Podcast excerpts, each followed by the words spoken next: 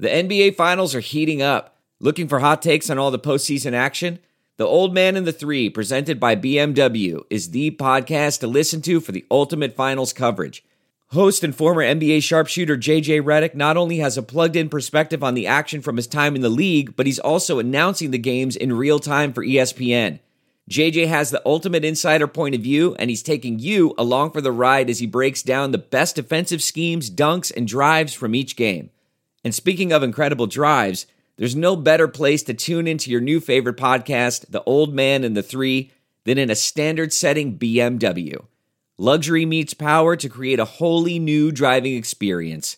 Push the limits this NBA season with the brand that set the ultimate standard BMW, the ultimate driving machine.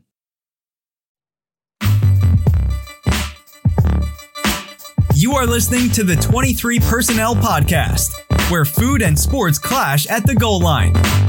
Here are your hosts, Spencer and Michael. What is up, everybody? Welcome back to another episode of the 23 Personnel Podcast, episode 207. I'm your host, Spencer, joined by Michael.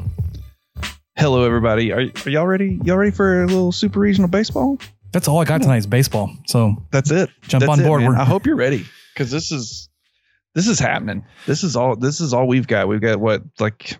I mean, I know you usually run through it, but it's mostly going to be baseball. A couple of tidbits of basketball, football. What's football? What's a football? We don't even know what that is. So even probably nothing there. This is not the Dinger Derby podcast, but this is a baseball podcast today. So It is strap today. in. Gear up for a double dipping of baseball this week from us and Dinger Derby because that's what you're going to get. You can follow us on the social media channels Twitter, Instagram, at 23 Personnel on Twitter, 23 Personnel Podcast on Instagram. You can follow me, Spencer, at Punts Suck on Twitter, and Michael at Michael underscore LBK.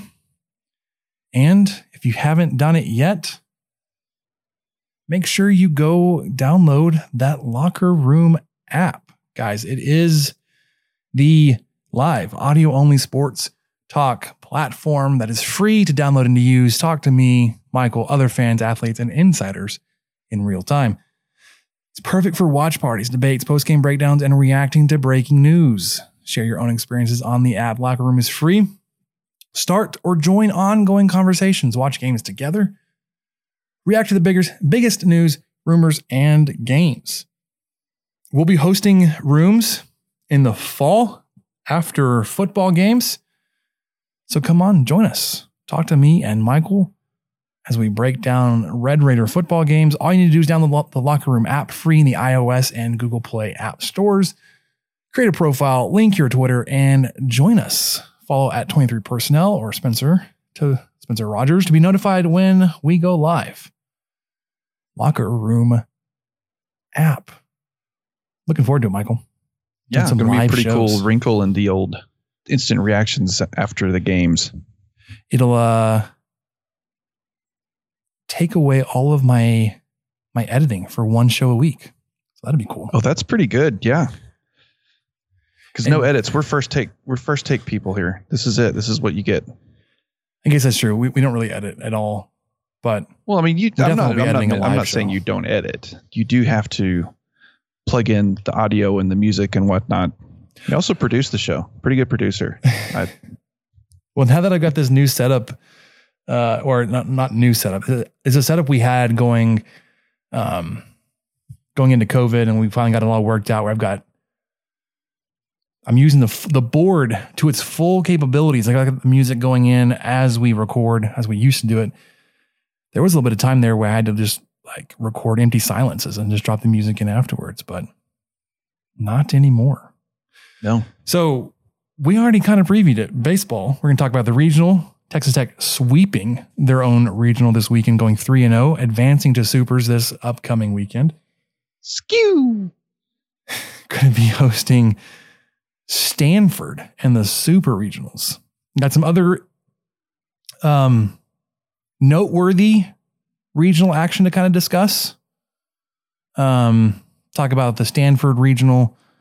Uh, give you a a preview like we haven't done since Oklahoma, the conference series versus Oklahoma, since this is more of a normal series where you'll only have one opponent that we're preparing for in this Mhm. recording instead of, hey, you could play anybody on this side of the bracket, or you could play three teams. Which is what happened. Yeah, well, well, which is, I actually like that you got to play all three teams in the regional instead of, um, you only get to play one or two teams. Uh, like Stanford only got to play against two teams. And now one of the teams they played against three times.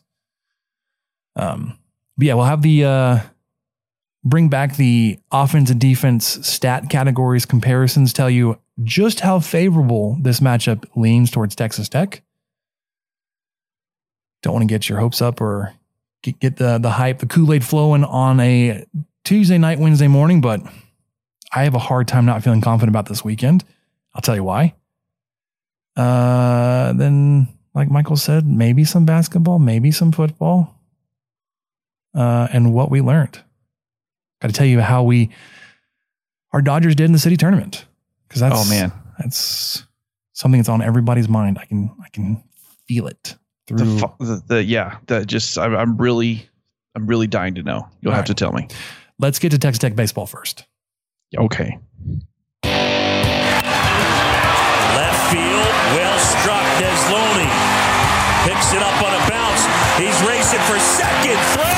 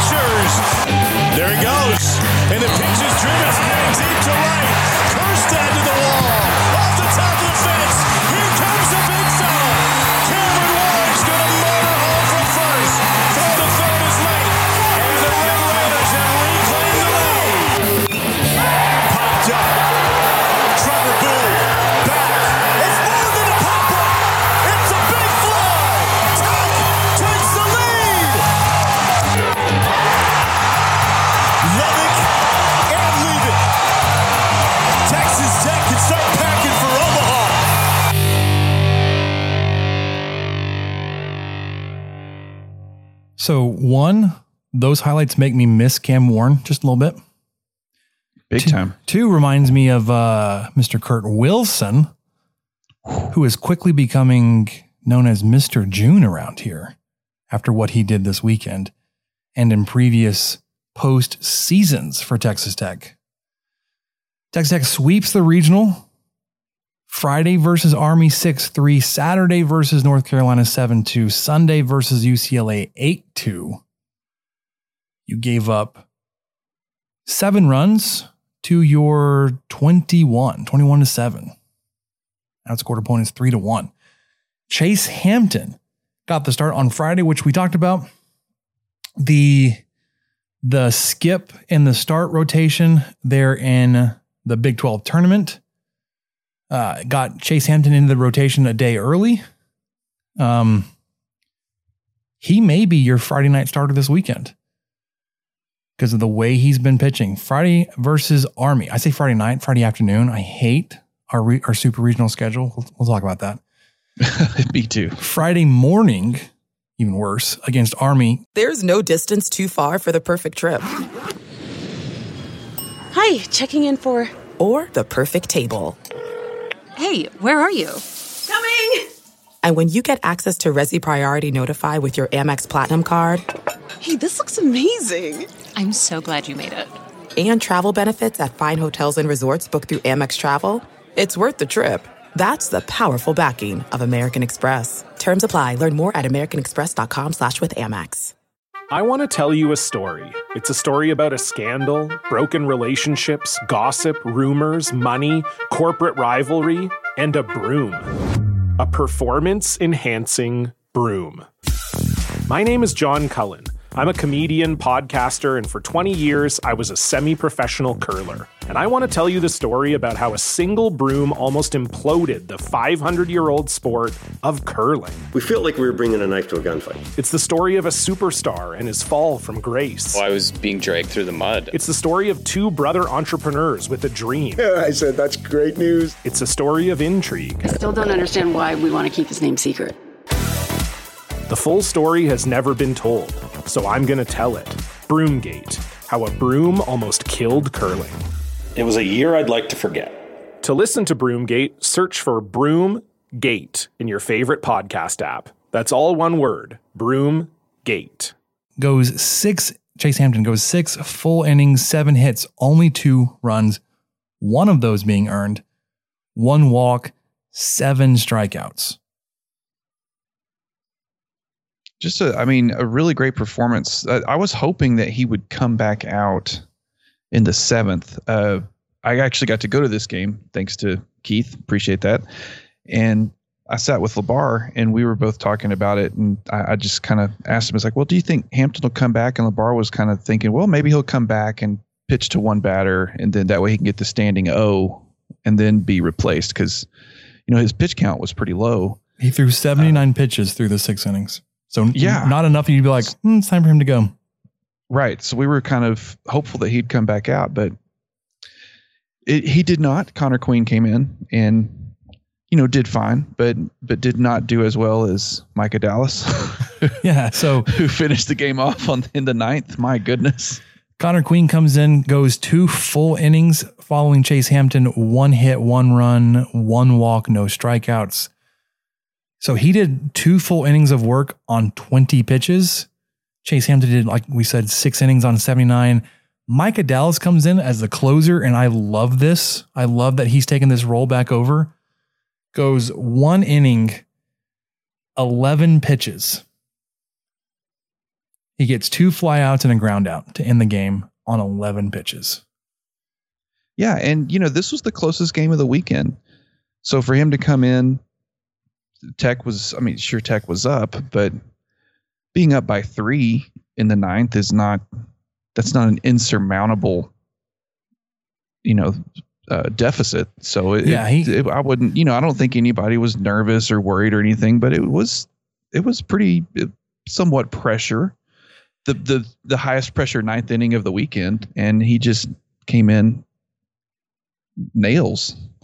It was sure. crazy. It was it was uh, in question enough. I mean, within the rules that Dallas is credited w- with a save, um, his second on the season, and you take care of Army. Army was really good, and th- they've they've been a lot better in previous years, or at least they showed it in games against you, where they get guys on base like with a single whatever and then they like sacrifice or steal and they get them around the mm-hmm. bases army did a little bit this weekend on friday um, they had four stolen bases on the game. They, they I didn't see any sacrifices or any bunts. Uh, I, I, I just don't think the there was a bunt. That's how they scored their first run.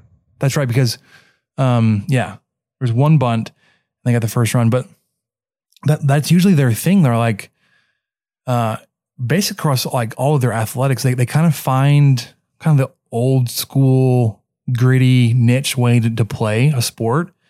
You bet. And they commit to it. Like in football, you know, they have that system they run the, the triple option army. They don't have um, super power hitters in their lineup, but they've got some some athletes and some fast guys, and they get them on base and they hit them over, and, and they get them in.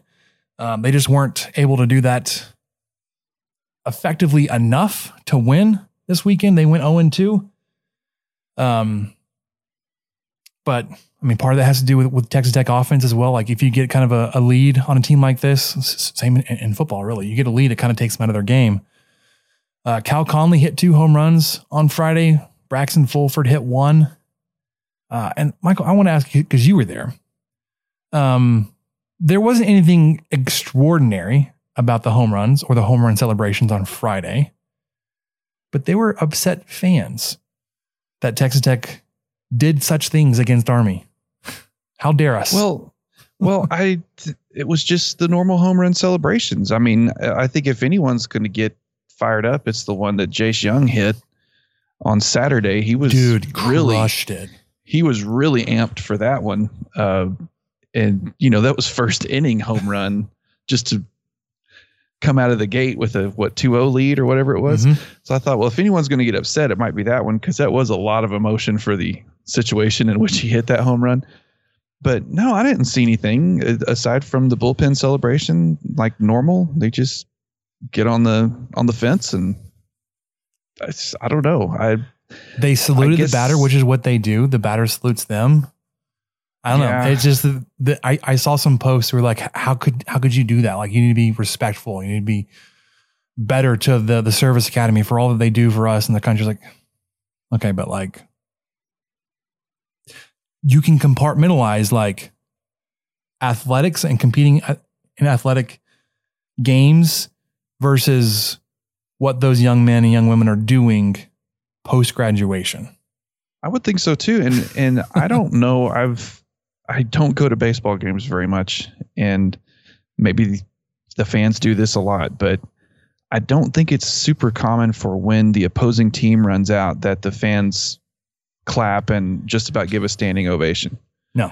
Because that, that definitely happened Friday morning. So I don't think respect was an issue there. I think people knew obviously who who Tech was playing and who they represent and you know going beyond the game and everything but it, it was at the same point a baseball game and so players are going to do the same thing they've done against any opponent the rest of the year Yeah. and for some reason in this context it rubbed people the wrong way which i i don't understand Speaking of doing things that we've done all year, you mentioned Jace Jung coming out Saturday and crushing a home run.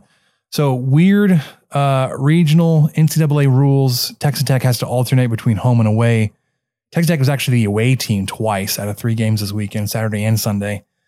Um, and although it didn't look like any other schools across the country that were hosting regionals abide by this rule, Texas Tech did not play the fight song when, when they scored, did not uh, play walk up music for their batters, um, which is a NCAA rule. For well these, i knew these all that but tournaments, i didn't realize there were other schools breaking it Oh, like the SEC schools did not care. like Arkansas, no man, they were playing that fight song. They were hitting the walk up music. It was, yeah, it was a game home game for arkansas every day. Patrick Monteverdi gets the start on Saturday, goes five and a third. Uh, does give up six hits, but only allows two runs. Both of those earned one walk, seven strikeouts. And then Ryan Sublette comes in and finishes out the game. My Three and two thirds innings. So you only have the two two pitchers on Saturday, but Sublette goes three and two thirds, no hits, no runs, two walks, eight strikeouts. So three and two thirds is 11 outs. Mm-hmm. Eight of those were strikeouts. It was a thing of beauty, guys. He If y'all didn't get to it. watch that, I, I, I'm sorry you didn't, because it was just really something. He was so dialed in, and how it was just filthy, filthy the way he was able to go from 95 to 87 and back, or whatever it was he was doing, and these, these guys just had no idea what he was about to throw at him. Yeah. you throw a meatball down the middle, and they just watch it sail through. Because they're so in their minds about like looking for a different pitch. Yes, And yeah, I mean, he- like, I mean just this." an absolute dinner plate coming right down the middle. And they just watch it go into the catcher's glove for strike one or two or whatever, and you're just thinking, "Oh, this is so great." Jace Jung gets in the pitch count a lot. yeah, I, I would say he hit that two run home run in the first, the top of the first, uh, and that was the one that that could have gotten some emotions going because one, I think it like it went back and forth. Like he Kinda had broke such the seal. he had such a good contact and a good hit on it. Like he he started off with a slow walk, and then like you kind of watch the flight of the ball, and it it looked like it barely made it over the fence. So there was a time when like he slowed down. Like, is that going to go? And mm-hmm. then it got over, and then it was like all emotion. Dude was like punching through the air and did his. I don't know. It was emotional. Kurt Wilson. Kurt Wilson. well, Jeff Haxton. Um, and Jamie Lind. He hit a Oppo Taco, which I love saying that. I'm sorry, that's probably ridiculous, but opposite field home run in the seventh. Dude went five for 11 on the weekend, which is a cool 454. Three singles, one double, one home run. Dude is just doing work at the plate. Um, that and then just his um what like all those hits were were really timely. There was guys on base were like two outs. We we need to start something, and Wilson would come up and just like, all right, well we got this. Um, he just he seemed to just keep the offense going. Um, he came in. What was it?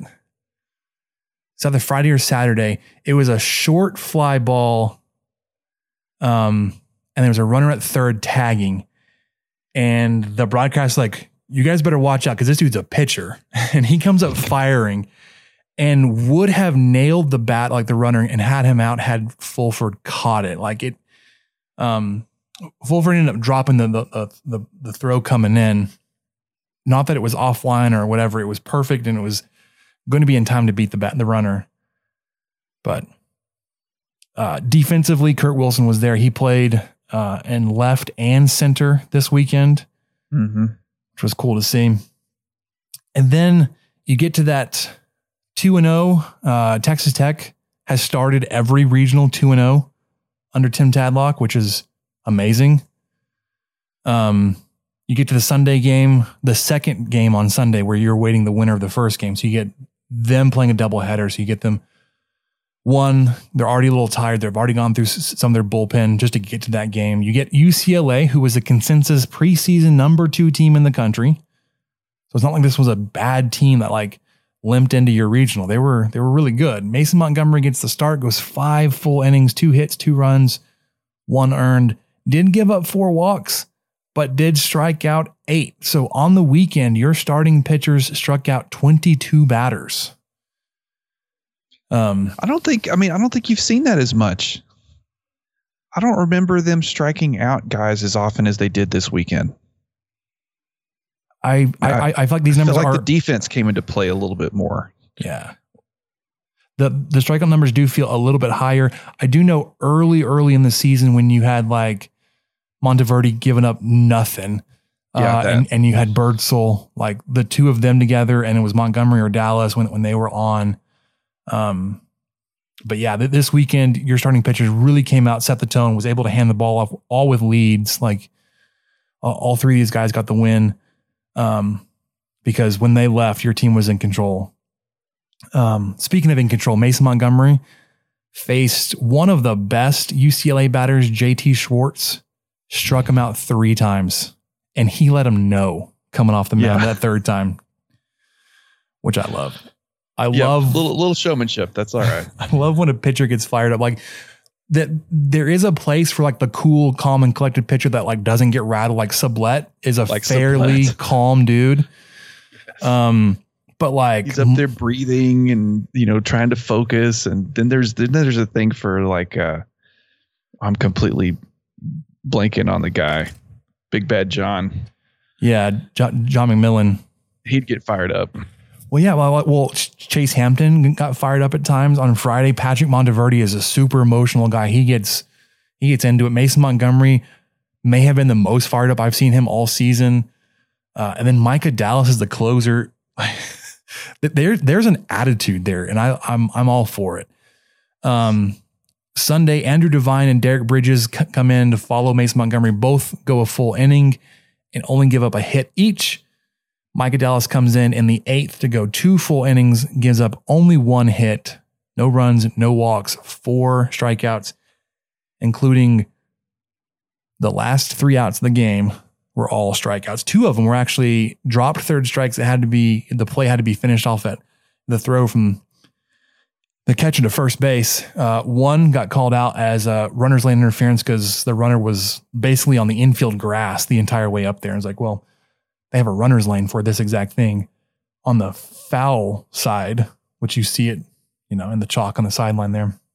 Mhm. But Micah Dallas's ninth innings, um, I mean, he, he didn't he didn't record any strikeouts on Friday versus Army, but when he came in on Sunday to close the thing out, I mean, like it was filthy. He struck out three guys in a row to finish the game. Um, I said, I just, just- really love him as that closer right now. Yes, and and it just really worked well because, uh, you know, Lebar was rightfully so a little bit, you know, kind of worried about bringing Dallas in so early on that series with Army, uh, you know, so early in the weekend. I mean, Sure. But it, it was just the ninth, and he ended up only pitching eleven pitches, and we were both looking at each other after that, thinking, "Oh, he's He's good. he's to good." Yeah. yeah, this will not be the last. It, you know, we will see Dallas come back this weekend. So he was definitely available and, and able to come back, which was just, uh, I mean, really good bullpen management by Tadlock and and uh, everybody else this weekend. They just, and then the guys that they called on, you know, they did the work. They did what they were expected to do, Mhm. and it just couldn't have gone much better as far Yeah. as pitching goes. So, like you said, uh, Dallas went 11 pitches on Friday, 26 pitches on Sunday. Um, so 37 pitches on the weekend. He's good to go Friday. Oh yeah, he could start Friday if they needed him to. Yeah. The one thing I wanted to mention yes, you did put up the most runs on Sunday. It could have been worse. That wind was blowing straight in from outfield. Those, those flags were were whipping and out in the outfield straight in. Uh, and I counted probably f- at least three, four, if not more balls that were crushed into the outfield that just got held up in the air that could have been home runs that were not. Texas Tech could have really put it on UCLA a lot worse, saying that UCLA could have scored more runs as well.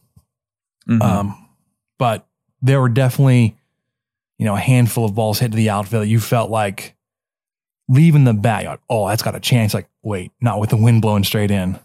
just drops. Yeah, it just dies up in the air. Um, so you move on. You're going to host a super regional. Uh, it was not so easy around the country. I don't know. I, don't, I have to go back and look. I don't know how many teams that advanced went 3 0 on the weekend. Didn't feel like very many. Um, one that I, I love to point out, Michael, TCU fought so hard to get to a national seed to host super and then lost their own regional. You hate to see it, man. You know what really sucks? TCU, the school, may be hosting a super regional, but TCU, the baseball program, will not be playing in it. Well, they may be looking for a new head coach.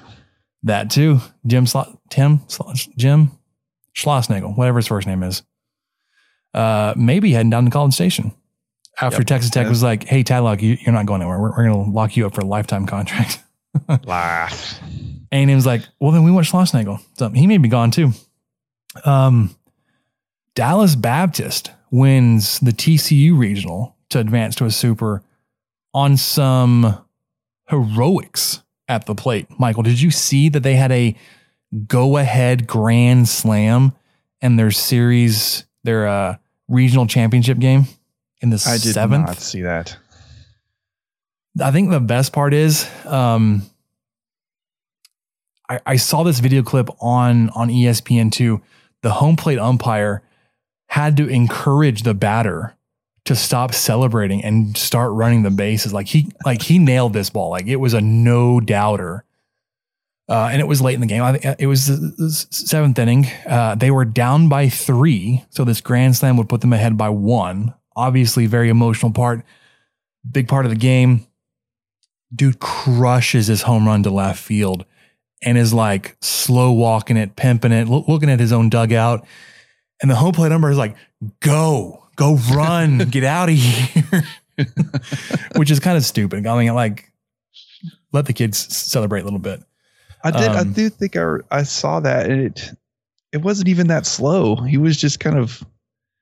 Yeah, He was it seemed like admiring the umpire. He was yeah, it seemed admiring like the umpire was was itching to get out there That too. and yeah, direct traffic.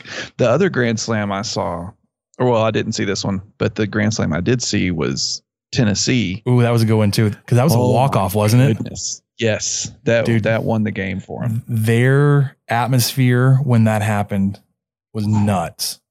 yeah, I, I think that would be a really tough play to uh, another tough place to play some baseball. Tennessee was rocking.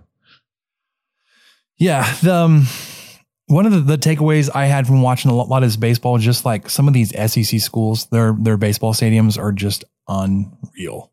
Yeah, that Tennessee stadium with Tennessee's a lot of people there. stadium, um, Arkansas is obviously, also Mississippi State's. Have you seen theirs? No, I didn't see so that they, one. theirs was relatively new, but like these look like legit minor league parks where the the the seating goes all the way around. Uh, for Mississippi State, they have this older building out in left field where like people were out on balconies uh, watching the game. They had this area where they were like smoking. Do they have picnic tables? There was some place I saw where there was in the outfield. There were just like straight up picnic tables. Someone hit a home run out there, and maybe anyway. I don't know where. I don't know which place that was. It was I probably know the they SEC had- too. I thought, well, that's a cool place to watch a baseball game. I know they had grills and and they were talking about it like oh my gosh, grills! like when when they get like enough of those grills going, like the smoke from those will actually like drift across like the camera angle, so like it'll kind of obscure the view a little bit. I'm just like really see which way the wind's blowing. That's an advantage. And I was like, man, I just wish that like we could finish out like the the first base, the right field side, put some bleachers down to the corner, figure out a way to put some more bleachers in, or permanent bleachers in the outfield for tech. Um, yeah, I, I I think with the new clubhouse, you're not going to be able to go any further down the left field and third base side with, with more seats. But like, I was just like, man, like when they're talking about a full house at Arkansas of twelve thousand people or whatever it is at you know Mississippi State eleven thousand. We're like, well, Texas Tech had forty five hundred in their sellout. I was like, it's a great environment. Like, don't get me wrong. Undoubtedly so. But if you can cram in another fifteen hundred seats, oh just gosh. wrap around like People will go.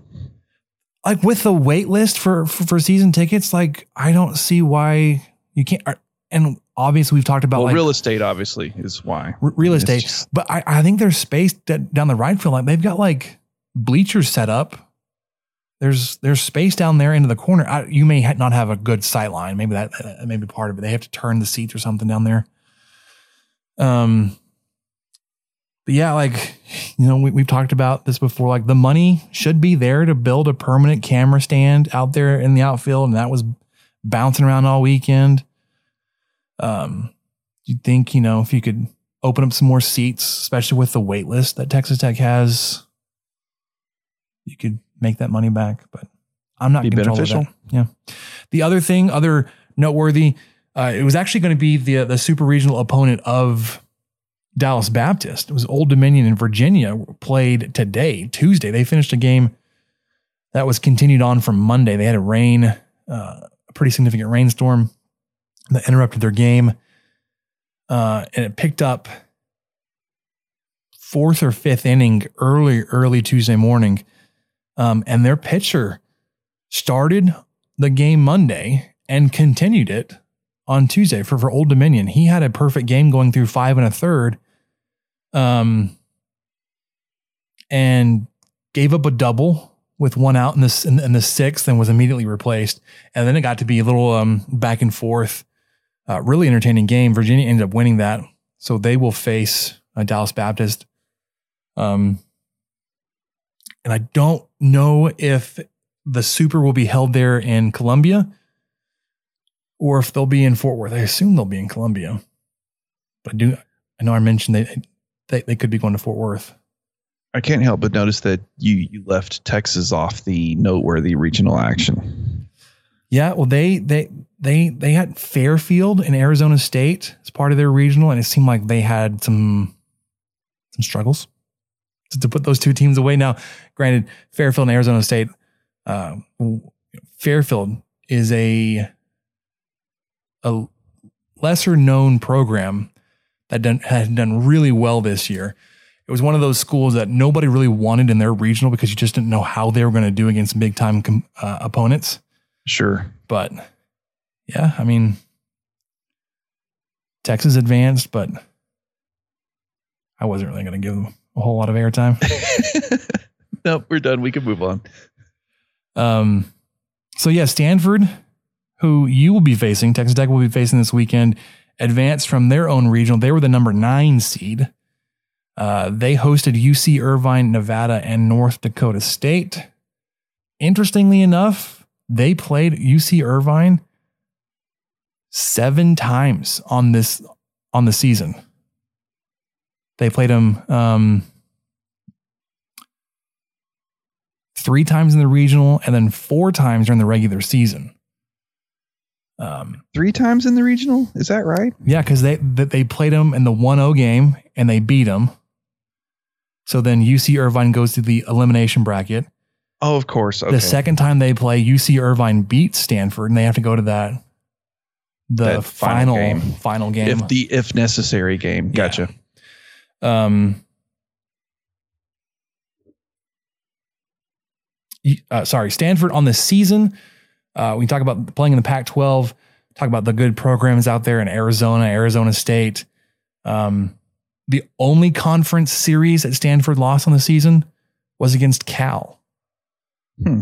And interestingly, interestingly enough, Cal and Stanford played five times on the season. They had a three game conference series where Cal won two of those games but Stanford won the other three times. So Stanford was three and two versus Cal in the season, but lost one of the important games during the conference series to lose.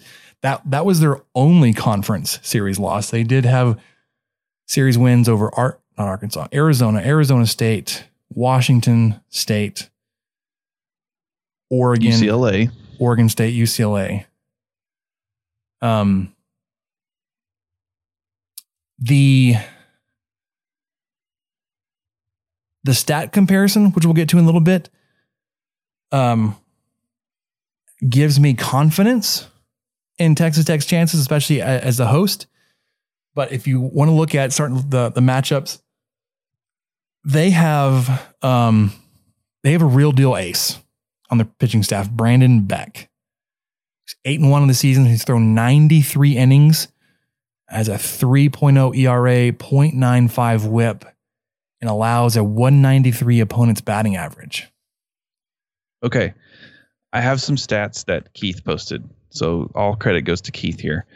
He found the last game that uh, Brendan Beck pitched in the regular season. Actually, I'm not sure if it was regular season or Pac-12 tournament. Do they have a tournament? Anyway, I don't. They, I don't think they, they, had a tournament this year. I don't think they had a tournament either. So Stanford played Oregon State, and Brendan Beck came out, pitched all nine innings. 107 pitches in nine innings, if that gives you an idea of what he did. Three hits, one walk, 10 strikeouts. And let's see. Yeah, no runs. None. What I nine innings pitched. the other thing that I found interesting about that game is Oregon State's pitcher also threw a complete game. Yes. Now, he only went eight innings. He only went eight, yes. But that was um, a little interesting stat. You're right. Two starting this, pitchers going complete games against each other. Right, with with very even because I mean uh, Kevin Abel for Oregon State, no slouch himself. I, know that we're not talking about Oregon State, but it, it was eight innings pitched, four hits, one run, one earned run. That's it. Three walks, seven strikeouts, 106 pitches. I mean, just yeah, that was a really good game to watch if you're into into good pitching. But Brendan Beck, you're right. He's a solid uh, ace coming in, and I'm sure that Tech is going to see him Friday. I wouldn't doubt it. Um, past him, it looks like they would go with an Alex Williams. Uh, doesn't have the innings pitch. Nobody else on their staff has nearly anywhere close the number of innings that Beck has. So it looks like they have a pretty good rotation of other guys that have taken up some starting roles. Alex Williams, three and two on the on the season, 41 innings pitched, a 373 ERA, 110 for his whip, has a 215 opponent's batting average. Past that, um, it looks like they just go with the Johnny bullpen. They go and they rotate bunches of arms. They're not afraid to, say, to throw the same relievers in the same weekend. We saw that in the regional. They had a they had a guy that came in in relief on Friday, start a game on Sunday. Uh, mm. Went like one or two innings.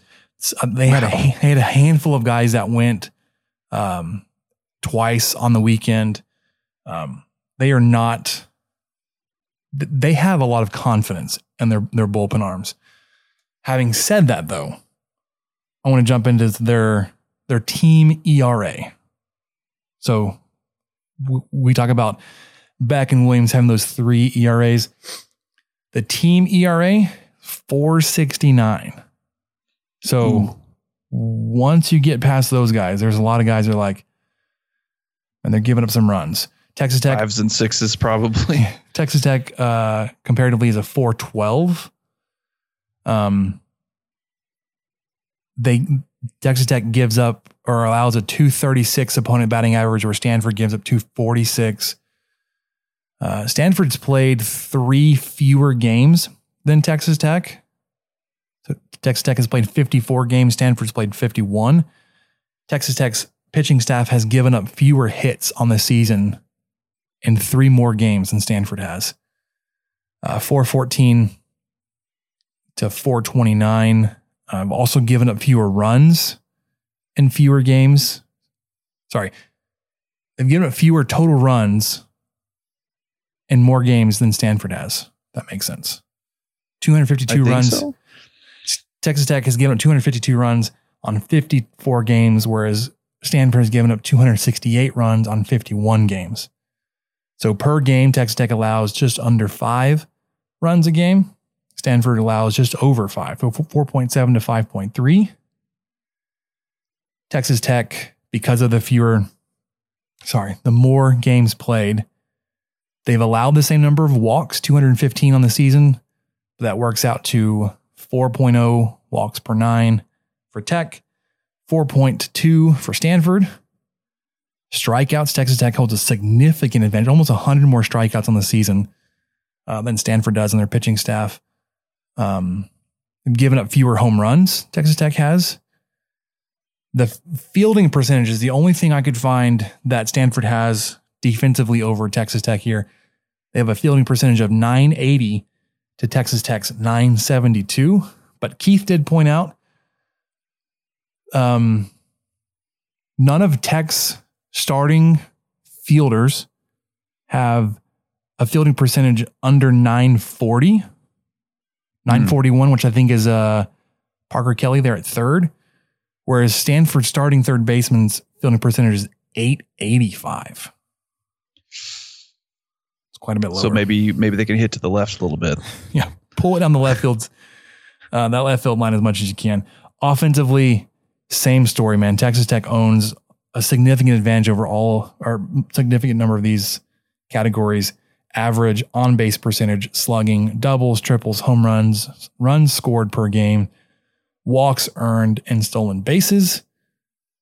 Um, the only difference is Stanford strikes out, has struck out quite a few, quite a bit fewer times than Texas Tech has. 434 strikeouts for Stanford to 503 for Texas Tech. Yeah, I mean, just seeing all this stuff, like you said, it it does give you a little bit of a boost of confidence. But then I, I keep going back to Brendan Beck, whose opponent's batting average is .193, and he was capable of pitching nine innings of baseball and hundred and something pitches. I, I mean, I he has I several if, complete games on the season. Yes, and I, I think if if Tech's able to, I'll feel better after Friday. Once you get is, is what I'm getting at. Whichever game he throws, you're like we can get past that one, especially with a win, you feel really good about your chances. Well, because who knows? Maybe they don't. Maybe they decide not to trot him out there till Saturday or something. I I would I can't imagine why. I feel like you'd want to get him out there out of the gate and go up 1-0 if that's your best shot. But yeah, I I think facing Beck is is my biggest concern at this point. Yeah, I I I would agree.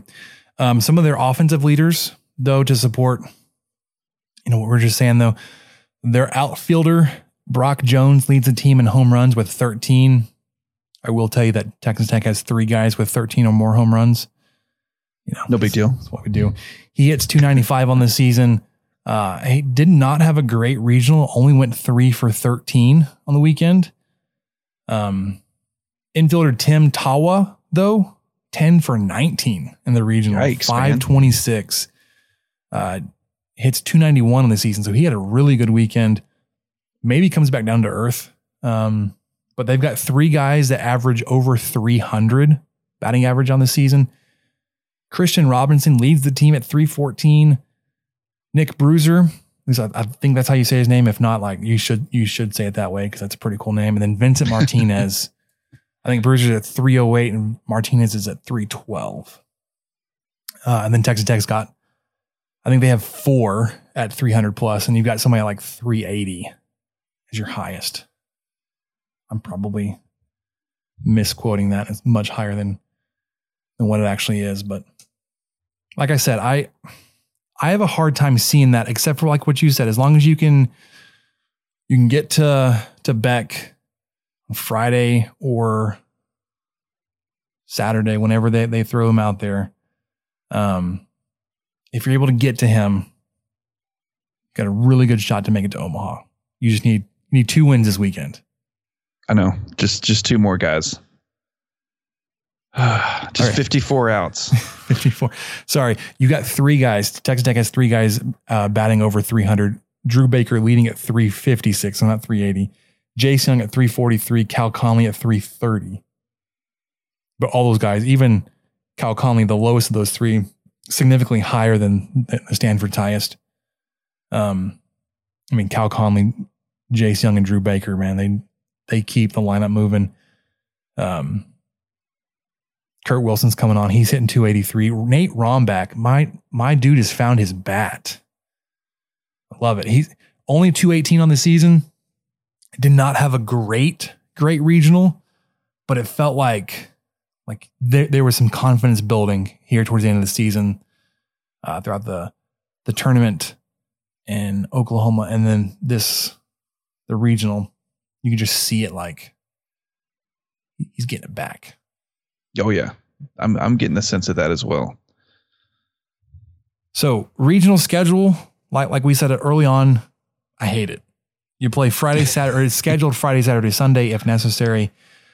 All games are slated to start at 2 p.m. Central. Rob Bro tweeted this out about home field advantage. I want to talk about this real quickly before we talk about uh, Michael's weather concerns. Oh my God.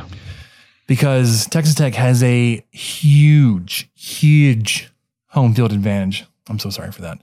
At Dan Law Field. Since the start of 2018, Texas Tech has not lost consecutive games at home. You've not lost consecutive games at home in three years. I guess four 18, 19, 20, 21. Wow. Haven't lost a regional game. Have won two straight super regional tournaments and a winning percentage of 84%. That super regional streak would go up had you not faced some junk ball pitcher from Sam Houston State in 2017 who threw like 200 pitches at like 60 miles an hour and for some reason you just could not time them up. I just love the I love the like derogatory term of junk ball. junk ball. And it's, it's it's you know if we had a junk ball pitcher we would just love him, but He's- if anyone else has one, it's like ah they're the worst. That's just, ugh, that's not real baseball. Yeah. But if we have one, oh yeah, he's just well you know hit off of him, man. Yeah. You just got to hit off of him. You you're, you're worried about some guy throwing 65 miles an hour? Then hit it, man. It shouldn't be that Yeah, hard, just right? These it. are Just- these are college guys. so, looking at the the weather forecast for the week, Michael, Good lord, it's gonna be a little toasty in Lubbock. it's And gotten with- worse. and with games slated to start. Now, granted, it's not the hottest part. Like the end of the game will be towards the hottest part of the day. Absolutely. So like I, I don't the only way you'd avoid this weather is if you started even earlier and then you get guys like Ryan Hyatt saying, This is a major college program, not T ball. This shouldn't be playing in the morning. So like if you're gonna try to avoid the weather, like you push it back until after the sun goes down at nine o'clock or way up in the morning. Which I'm kind of surprised that didn't happen. I'm sure this was all done for TV, so why wouldn't it be done? You know, because people watching in California are going to be watching it at noon. you know, maybe they would have liked to have watched it at seven o'clock at night their time or six o'clock at night their time. And then maybe someone with some damn sense could have looked at the weather forecast. And at the time that they did this, it was 104 degree high on Friday. Now it's 108. Yeah. Saturday 101, Sunday 97. I hope Tech doesn't have to play set, uh, Sunday, obviously, but come on, man. This is this is going to get somebody hurt. Not just players, fans. You, you think Joe Schmo's grandma is going to be sitting up there at 108 flipping degrees in full sun at 4:30 and just being like, she's just going to be just fine? Or some drunk frat guy that has just been going on ultras all afternoon, thinking he's hydrating himself. It's just, it's just a not a good idea, and I'm sure it's TV pushing it but man, I sure don't like it. I don't like it for a lot of reasons, but really just the safety of the fans and the players. Because if it's 108 in the stands, if it's 108 just ambient in the stands, it's probably going to be 115, 120 with all that metal and all that aluminum around you. What's it going to be on the field? 130? It's going to be pretty hot down there. It's going to be pretty damn hot. oh, I, and just, I, I don't know just, how just you. seems like I don't know how you avoid it. It's the hottest day of the year. Yeah, let's let's let's play baseball at at 2 p.m. Just stupid, stupid idea. Come on, put it on ESPN Plus or whatever it takes to get this game to start when it's only 97 and the temp will go down or something like that. Okay, I, I guess I'll stop with my rant there. Michael is our resident sun care aficionado. He Well, and apparently heat exhaustion. No one, no one gives two flips about heat exhaustion except me. No one at ESPN, NCAA. I mean, it's a dry heat. Dry heat my ass. It's that's why you hot. end up. That's why you hot. end up in a in a with an IV stuck in you because it's such a dry heat. You forget sweating and you for or you quit sweating and you for, haven't even noticed it. You're like, what's all this? What's all this uh, dry salt on my skin? Is this bad? Should I hydrate? Yeah, you should. If you notice that, it's Why does it look like I spilled a margarita on my arm? yeah. Well, it's because you stopped sweating. My shirt has all these white, you know, just dried white through it. Yeah, yeah, okay. It's a dry heat, but I tell you what, if you sit in on first base at 108 degrees, yeah, you're not going to be sitting there gloating about how dry the heat is. No, not at all.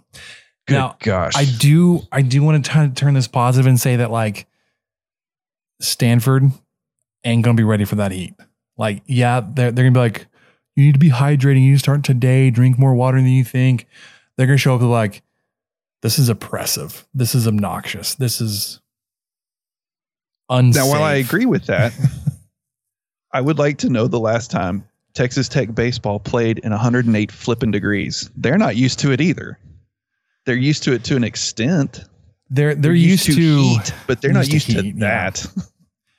because let's see the the games they played last summer versus um not last summer it would have been two summers ago two, 2019 versus Oklahoma State uh two of the games were would have been late afternoon in this middle part of June But how And- many and- guys and were even on granted- this team? You're right. And, and granted, like that third game had some like freak weather and it was like significant, significantly cooler that day. But you also had the wind issues that made for quite a bit more exciting of a game. I don't know, man.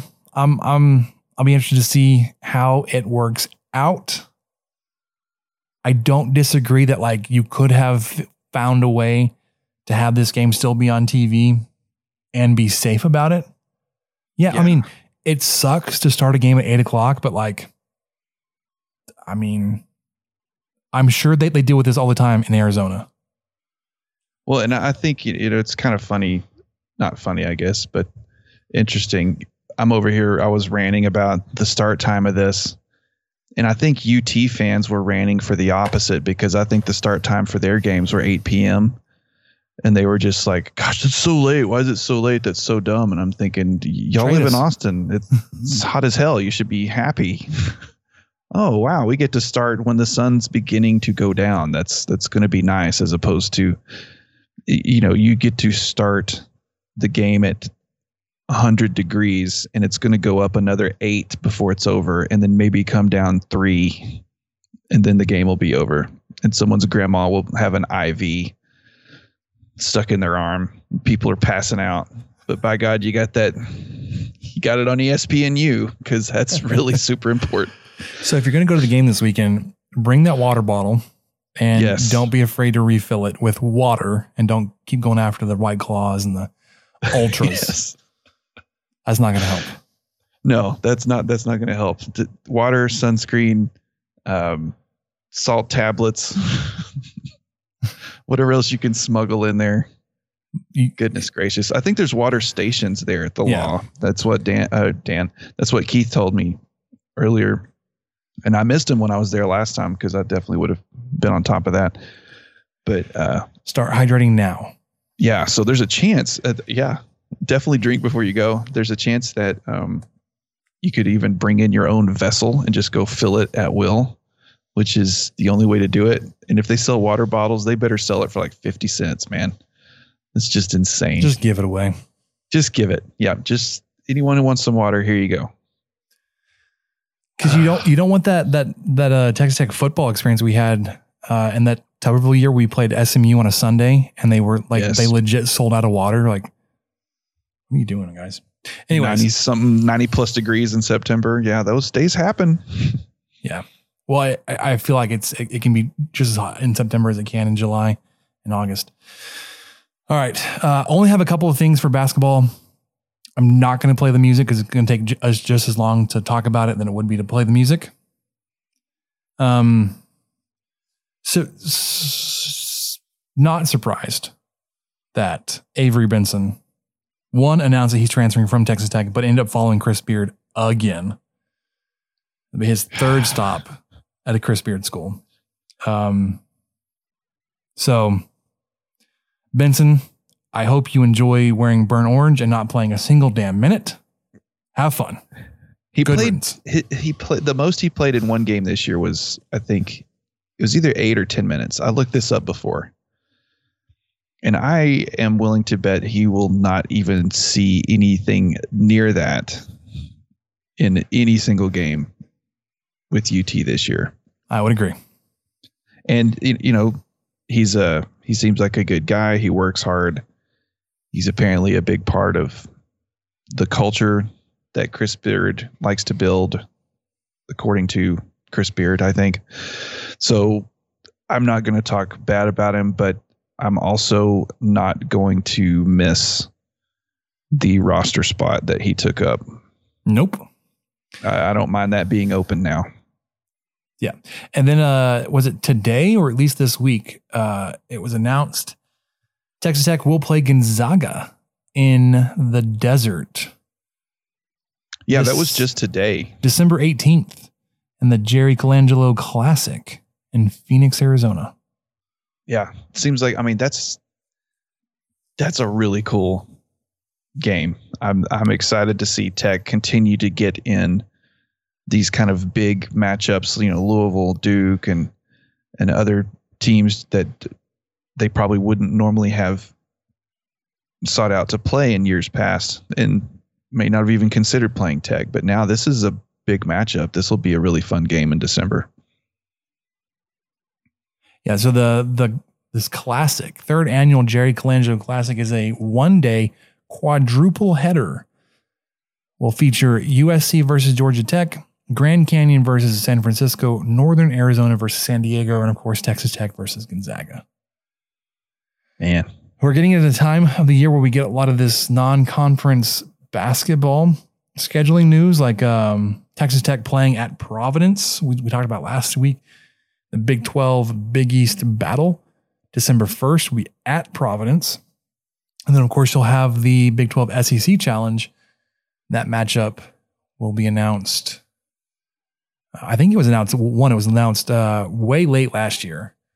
Um, and then the previous year, we'd already known about who we were going to play by this point. So it could be very soon that you hear that other big non conference opponent in basketball.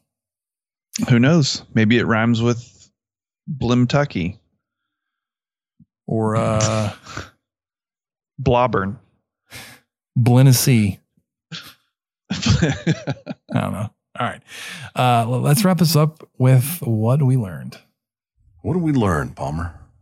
I don't know, sir. I don't know either. All right. So, quick update. The little Dodgers got eliminated from the city tournament over the weekend. Oh. We went two and two. Not bad for a team that finished technically fourth in our, our league. Um, we finished top six in the city. So go Cooper. Uh, Fantastic. the I don't I don't know the outcome of the game, but the potential final game was played tonight. Uh, the first place Cooper team had won all the way through. Had they lost tonight, they'll play again tomorrow because it's a double elimination tournament. Um, but the team they face had already lost. So if the Cooper team won tonight, then that's it. City tournament's over. Cooper wins. Uh, had they lost, they'll play again tomorrow. And I have not heard an update on that yet. My um, Cooper had we we sent five teams to the tournament out of sixteen. Um, only one team went zero and two, and it's unfortunate because they they were they're a pretty good team. Uh, we had four make the final six. There was Man. four Cooper teams and two teams from the Western. So does that give you a little bit of boost of confidence on how you did in in the Cooper League? Yeah, because it, it's hard to see it throughout the year when you you know. So we went, we went seven and five in the regular season. Y'all Uh, made a bowl game. against yeah, we made a bowl game. We went seven and five in the regular season against Cooper teams, and then we get to the tournament. And we, I, I talked about this already, but we played the number one team from Northwestern, and we blew them the hell out of the tournament, like twenty-seven to thirteen. I had heard through the grapevine they hadn't lost yet, but the way they played doesn't make sense that they hadn't lost yet. Like, I'm not saying we were that good, but it was like, that team had some holes, but maybe the rest of that league just wasn't very good. Or maybe they just had a really bad off night. Not sure. Doesn't matter. We won that game. Then we played either the number three or number four seed from Southwest on Wednesday night. This is the night that we lost Grayson's uh, equipment bag. Still salty about that. Um, beat them nine to three, and it wasn't really even that close. Um, then we had Thursday night off as a 2 0 team, which was awesome to get a night off instead of having to play every night of the week. Yeah. Um, then Friday, we played the Western Padres, and they're really good. The problem we had is that it just weren't, we just, our bats weren't there. Like we just, our, our offense did not show up Friday that we had seen Tuesday and Wednesday. And like I said, the Padres were good. Uh, I feel like had our bats been there, the game would have been a whole lot closer. And we lost the game. Oh, I can't remember 14 3, 14 2, 14 0. I don't remember. It was bad. Um, interesting. It's, it's got to be pretty bad if you don't remember because you remember lots of numbers. Well, I, I, I could pull it up. It doesn't really matter. Um, point of interest for that night. I nearly, I, I probably should have been ejected. Nearly got ejected. Um, we had a, an egregious misapplication or misunderstanding of the rules from one of the umpires who is not, not a, not a tenured umpire. He apparently he's been a coach in our division and the, the coach pitch division and had agreed to fill in as an umpire this year. And it was apparent. There was a um there Even was a- this late in the season? yeah, man. Well, because one, they didn't they didn't want Cooper umpires in Cooper games. So they had to get this other guy from Southwest or wherever he was from to do our game versus Western or Northwest. Either way. So the play, there's a runner on first. Ball is hit to our second baseman. uh, and he's too far away from the bag and like his his mind just immediately goes to tag him. Like, great, because you are between the runner and the base. All you got to do is like you got to stand in the way because he's got to run through you. You got the ball. Our second baseman basically chases this runner into the outfield, right? he gets around our second baseman, somehow comes back. As soon as he gets past our second baseman, our second baseman throws it to first, misses the throw at first, unfortunately. So that runner that we chase in the outfield gets to second, gets to third, and is coming home. And the umpire, who was feet away, did not call the runner out for leaving the runner's. It's not a runner's lane. It's runner um, path running out of the base path. Right. There you go. Because the base runner, there isn't like a defined path like there is between home and first. Like when there's that lane, you have to run in if there's a play there. The runner sets his own base path. So anytime he like turns around and re, like he can reset his base path, and he he did turn around once, but there was a force, so he had to turn back around. But then you made this big sweeping arc. That's not your base path cannot be an arc. It has to be a straight line between you and the base. Anyways, you get three feet lane basically, which is if I can reach you on either side, you are out of the lane or whatever. I come barreling out of the the dugout. I'm yelling for time. The dude's not he's not watching the he, he's watching the play at home, which is not his play anymore. He doesn't see or hear me. I get on like up on him before he realizes I'm there. So I'm kind of startle him first. I'm screaming at him because I'm I'm upset. That's awesome. Um the uh the play did not have an effect on the game. What is that beeping? You That's like a, a, a- a a weather alert or a, or amber alert Amber or alert? something. I don't know. I should have turned my phone on silent. It's like all the way across the room now. Well, even if Um, you turn it on silent, I don't think it works. Yeah, probably not. So the play was not going to affect the outcome of the game. Like we were already down pretty bad, and that that was another thing I was frustrated with. Like my frustrations were not just with my team; it was the entire situation. Anyways, long story short, I go out there. I'm arguing with this umpire. A better, more seasoned umpire would have ejected me ejected me almost immediately when he sees me coming out. Because you have to call time, it has to be granted, and then the way I was speaking to him could Well, and have it sounds like the play was still going on. Oh yes, that play, that guy, that runner had not touched home yet, and I was like all up in the way. Yeah, you should. You well, here's the thing. Here's the thing. It there was two outs, so the runner leaving the base path should have been the third out. The the inning should have been over. So I get out there, I'm yelling at him. He says, "Coach, you don't have to come out here screaming at me like that." I was like, "All right, you're right." I'm still speaking very loudly to him. I was like, "Did you see him in the outfield?" He's like, "Yeah." Were you going to call him out? Yeah, I, I was waiting till the play was over. It's like that's an immediate call. So then I I said that. I flipped around and I said, Dodgers, that's three outs. Let's go. I called my team off before he had made the call for out. In this whole instance, I realized I had done this improperly. Like I my emotions, my frustrations, whatever. Sure. Our we had a player across the field, close to the stands, that would have been all up in the reaction of the, the fans, hearing them screaming and cheering for their own kid about to score. Come back to the dugout crying. His dad was a coach for us. I was trying to console him.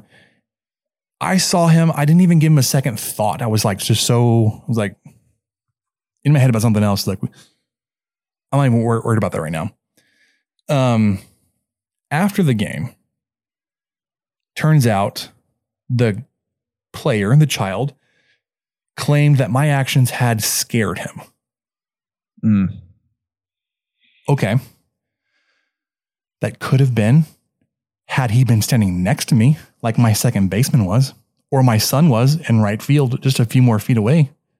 Those two kids had no idea what I said to the umpire because it was so loud. They were the closest ones. But this kid, all the way across the field, in front of the fans that were screaming about the play that was happening, was scared of me. You were just fighting for your players, though. I was fighting for my players. So I get this call um, from the dad slash other coach. I don't answer because I'm, I'm trying to get the, the kids ready to and, and down for bed because it's late. It's after 10. He doesn't leave a, a voice message, texts me, and then basically copies that text into our team chat and saying, Coach Spencer what you did tonight was inappropriate. You scared my son. He was telling me on the way home that he doesn't want to play for you. We're not going to be at the game tomorrow. So basically, he quit with one game left, right? with at least Well, one game left. one game. At least one Yeah. game left. Um, hours. We're we're twelve hours away from our next game at this point now. He lets everybody know. You know what? I feel like what you did was inappropriate. I couldn't reach you, but I'm going to go ahead and tell everybody that what you did was wrong, and quit the team. Bye bye. I was like, oh my gosh, you can't be serious right now. So Samantha, she, she wrote up some like really feisty text messages. She was going to send it off to the team chat. I was like, no, no, no. Um, I tried to be very calm about it. I was like, hey, you know what? Sorry, missed your call. Put the kids down. Um, I said, I wish I would have had the opportunity to address this with you personally before you took it to the team chat. Sure.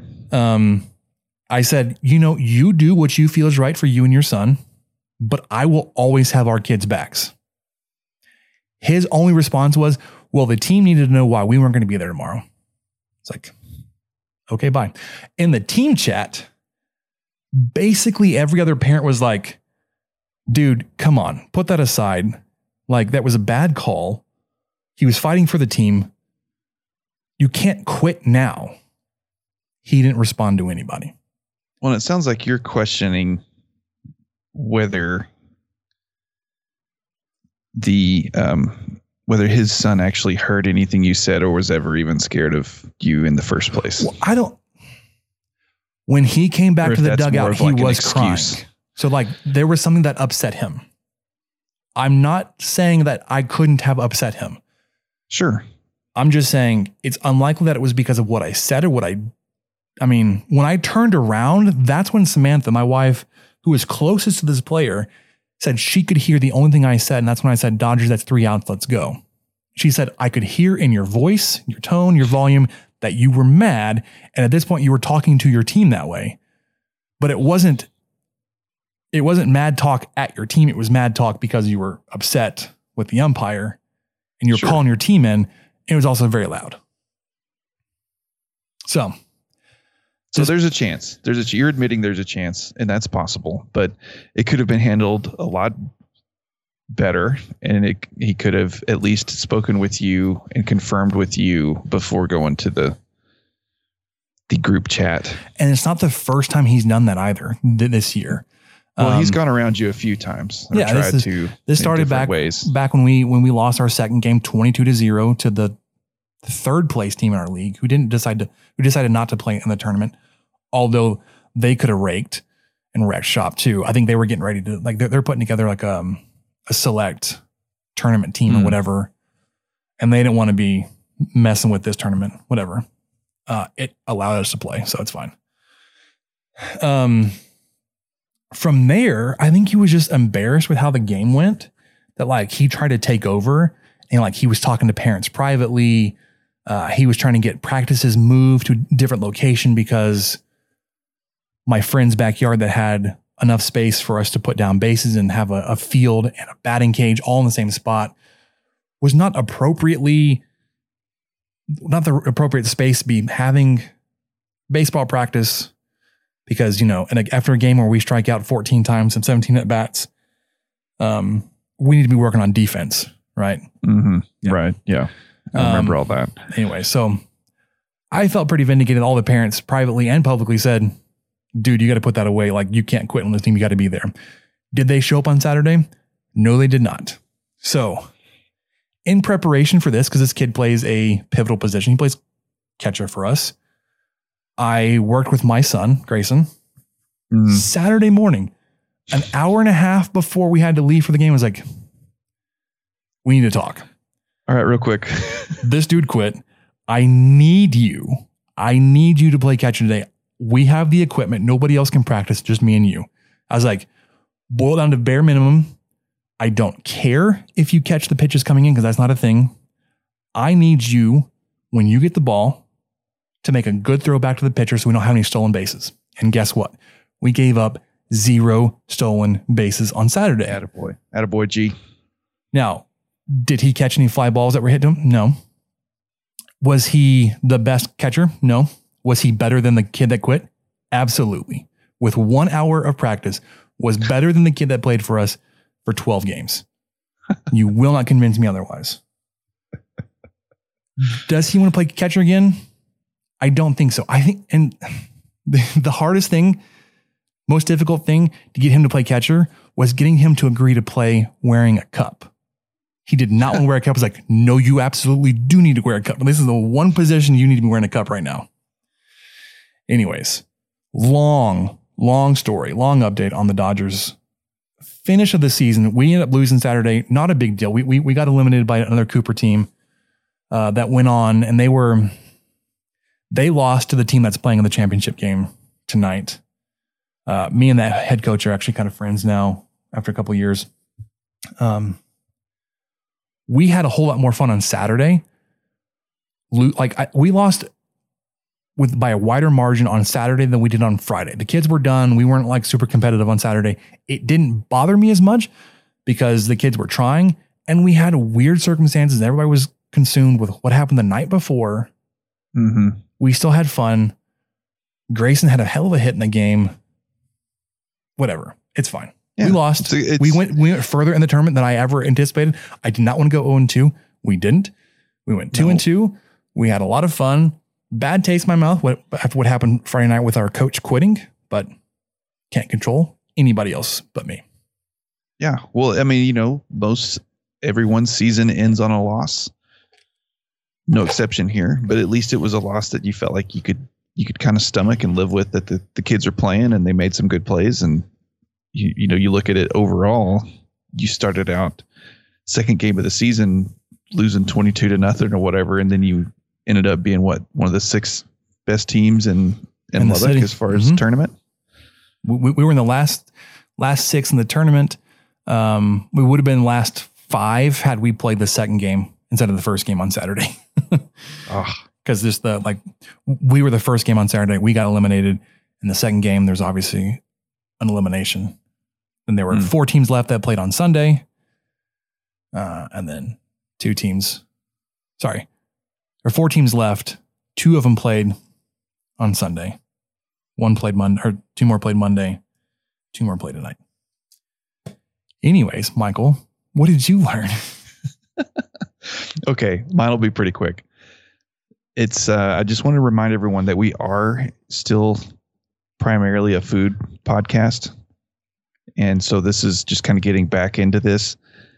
I had a sausage wrap at the at the law on Friday because you know the game was at 11 so basically you I got there at about 10 because I was super excited. I actually was before 10 and I wanted to get a good seat and I hadn't been to a game in forever and I'd never been to a playoff game so I just was like, "Well, I've got to get there early." Took the whole day off. Loved it. Had a That's great the way to do it, man. Oh man, it was a blast. Me and Labar had a good time. So I got a sausage wrap, and I'm, I'm putting wrap in quotes here because the sausage is the biggest sausage I've ever been served. Okay, good. I'm glad Especially it was that way, not the other hand. way. Yeah. So, you know, the, the whole time I'm eating it, I was very self conscious that I didn't want to get on camera and end up as a meme or something like that poor that poor kid at Ole Miss eating the corn dog or whatever. Uh, so the whole time I was really self conscious about it. But I'm telling you, man, this this sausage was probably about as long as my forearm from wrist to elbow. And I use the term wrap loosely because, huh, um, because the it obviously the tortilla encompassed maybe a third of this thing. that, that, that, reminds me how sausages are served in Germany, like in a roll, like not even like a like a like a bun. It's like a, a like a dinner roll where you've got yeah. like three or four inches taken on either side. The bun is there basically to keep your hand from getting greasy from when you're holding it. It's exactly it. And speak, speaking of getting greasy, okay, I've got two tips for you. If anyone gets this sausage wrap, it's a it's a jalapeno sausage. It, it was oh, actually sounds really good. It was a really it was a delicious sausage. I mean, I would totally get it again, but I would do two things differently. One, you have the option to get uh, peppers and onions with it, like with a fajita, which sounds like a great idea until you realize that they put it that there's nowhere for it to go except out of the tortilla onto your just lap. out of the tortilla. and there, and so okay, I would I would skip that. Maybe just grab some mustard or something on the way. Mm-hmm. Then the other thing, I would just be mindful of the leakage because I may or may not have ruined my my jeans. Oh no. just because I mean it was just dripping out profusely. Just the, the the largest sausage you've ever been served at a ballpark. It's just there's there's a lot of liquid in there. So just be mindful of that. All that said, it was delicious. There were some really good looking food choices there. Um, I, I think I need to go back to a baseball game just so I can eat more stuff. The the other thing I, I'm I'm I'm sure it's still served there, but the one thing like if you go back and you need to get is the Frito pie.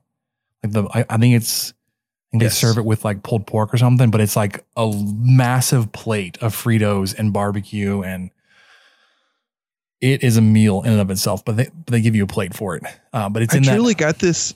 Well, I got this thinking, okay, sausage wrap. It's. I, I, I was. I got it thinking, oh, this will be easy to eat. Yeah, it's like it's a hot dog, whatever. You know, just yeah, yeah, you know, fine, Wh- whatever. That's that's gonna be great. Tortilla sausage. It's not gonna be very big. Fine, just something to get me through lunch, and then I get massive it was just grease dripping everywhere, and peppers are trying to fall out, and, and I'm just, you know, trying to avoid eye contact with people while I'm eating it, and you know, anyways, just the whole deal. It was, it was, uh, it was not quite what I had imagined I was getting myself into. I thought I was doing going easy. And um, you know that, that that was a black diamond of a sausage wrap to eat in Oh, the middle sure. in the stands. yeah, like I said, the the one thing I like to do is to go get the um, the Frito pie. So Oh, I If- saw a few of those floating around. Yes. if I'm able to go this weekend, I would definitely grab one. I'm on the lookout for tickets, as I'm sure many, many of you are. That'll do it for us on the 23 Personnel Podcast. We're getting ready for Super Regional Baseball this weekend. For Michael, I'm Spencer. We'll catch you next time. Thank you for listening to the 23 Personnel Podcast and sharing our fandom for the Texas Tech Red Raiders. You can connect with us on Twitter at 23personnel, Spencer at Puntsuck, and Michael at Michael underscore LBK, and find even more great content over on stakingtheplains.com. Help us out by rating the show and leaving a review on iTunes and subscribe on whatever channel you listen to podcasts. Remember to tell your friends about the show.